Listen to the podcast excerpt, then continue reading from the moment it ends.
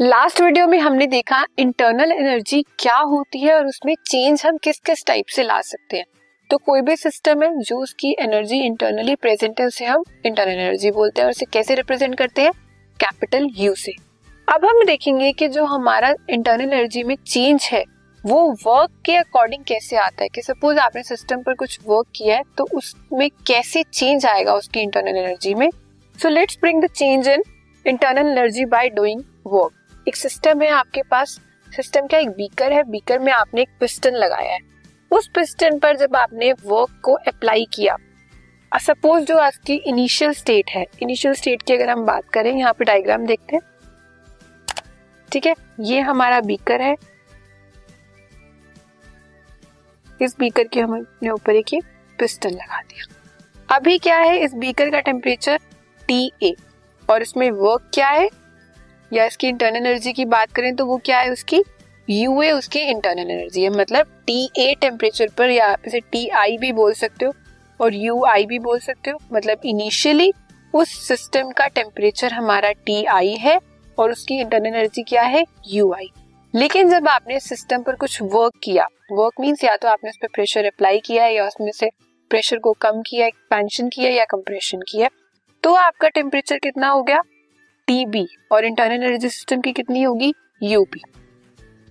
ये क्या let the system let the initial state of a system be state A and temperature is T A internal energy कितनी हो जाएगी? U A on doing some mechanical work the new state is called state B and the temperature T B और उसकी internal energy कितनी होगी? U B temperature जो second वाला था, वो ज़्यादा है as compare to first means T B आपका ज़्यादा है टी ए से तो आपकी इंटरनल एनर्जी यू बी भी ज़्यादा होगी। किससे? यूए से। जो स्टेट पहले थी, उस स्टेट की इंटरनल एनर्जी कम होगी और जो सेकेंड स्टेट है सेकेंड टेम्परेचर पे है, उसकी इंटरनल एनर्जी ज़्यादा होगी। तो उसका डिफरेंस कैसे निकालोगे आप?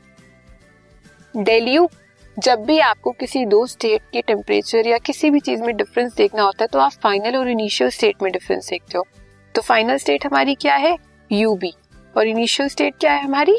यू ए तो change in internal energy according to work क्या आया del U equals to U B minus U A जब आपने वर्क कर कर उसमें कुछ चेंज किया अब नेक्स्ट है change in internal energy by transfer of heat इसमें आपने हीट के ट्रांसफ़र से एनर्जी में कुछ चेंज किया internal energy of a system can be changed by transfer of heat from the surroundings to the system without doing work अब आपका system है सिस्टम है सराउंडिंग है और यूनिवर्स है।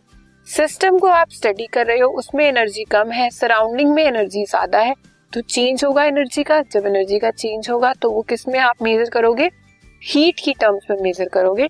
So del U is equal to Q Q is for heat where Q is the heat absorb by the system it can be measured in terms of temperature difference अगर आपकी Q की value positive है that means heat is transferred from the surrounding system आपका छोटा है surrounding आपकी बड़ी है।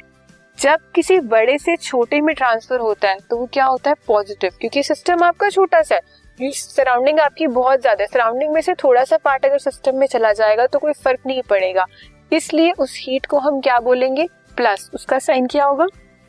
Q is positive why because surrounding is providing heat और heat is getting absorbed by the system जब भी किसी सिस्टम में हीट एब्सॉर्ब होती है तो वो कैसा साइन होता है? पॉजिटिव साइन जिससे आप एंडोथर्मिक रिएक्शन भी बोलते हो। दो टाइप की रिएक्शन है ना आपकी? एक एक्सोथर्मिक और एक एंडोथर्मिक एक्सोथर्मिक जब हीट एमिट आउट हो रही है एंडोथर्मिक जब हीट एब्जॉर्ब हो रही है। सेम जब सिस्टम हीट को एब्सॉर्ब करता है तो क्यू की वैल्यू क्या होती है आपकी? पॉजिटिव और जब सिस्टम हीट को एमिट आउट करता है तो क्यू की वैल्यू क्या होती है?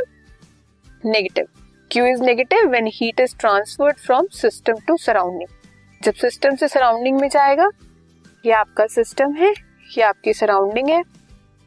जब सराउंडिंग से सिस्टम में आएगा तो क्यू की वैल्यू पॉजिटिव और जब सिस्टम से सराउंडिंग में जाएगा तो क्यू की वैल्यू नेगेटिव ठीक है? तो इस तरह से हम इंटरनल एनर्जी में चेंज ला सकते हैं। नाउ नेक्स्ट इज़ कि आपने when change of a state is done both by doing work and transfer of heat अभी तक आपने अलग अलग चेंज देखा कि अगर इंटरनल एनर्जी को हम वर्क की टर्म में चेंज करें और हीट की टर्म में चेंज करें तो क्या वैल्यू आएगा? अब जब आपने उन दोनों को कंबाइन कर दिया तो आपको एक कंबाइंड वैल्यू मिलेगी।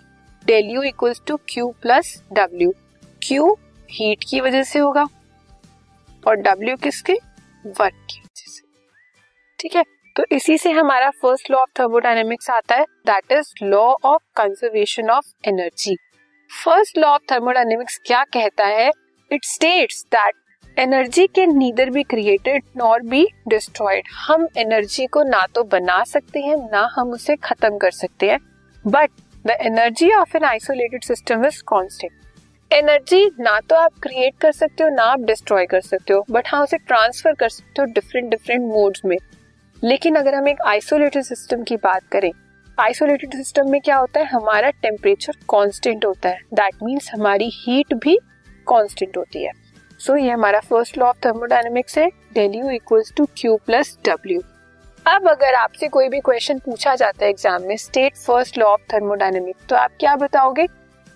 फ़र्स्ट लॉ ऑफ़ थर्मोडायनेमिक्स में हम किसकी बात कर रहे हैं? एनर्जी की। ना तो एनर्जी डिस्ट्रॉय हो सकती है ना बन सकती है। और एनर्जी को हमने रिप्रेजेंट किससे किया है? यू से।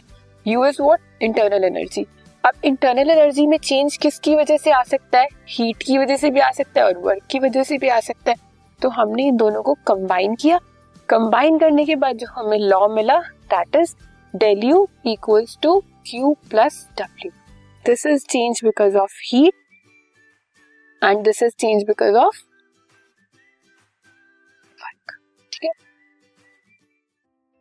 this podcast is brought you by Hubhopper Shiksha Abhiyan अगर आपको ये पॉडकास्ट पसंद आया तो प्लीज़ लाइक शेयर और सब्सक्राइब करें और वीडियो क्लासेस के लिए शिक्षा अभियान के यूट्यूब चैनल पर जाएँ।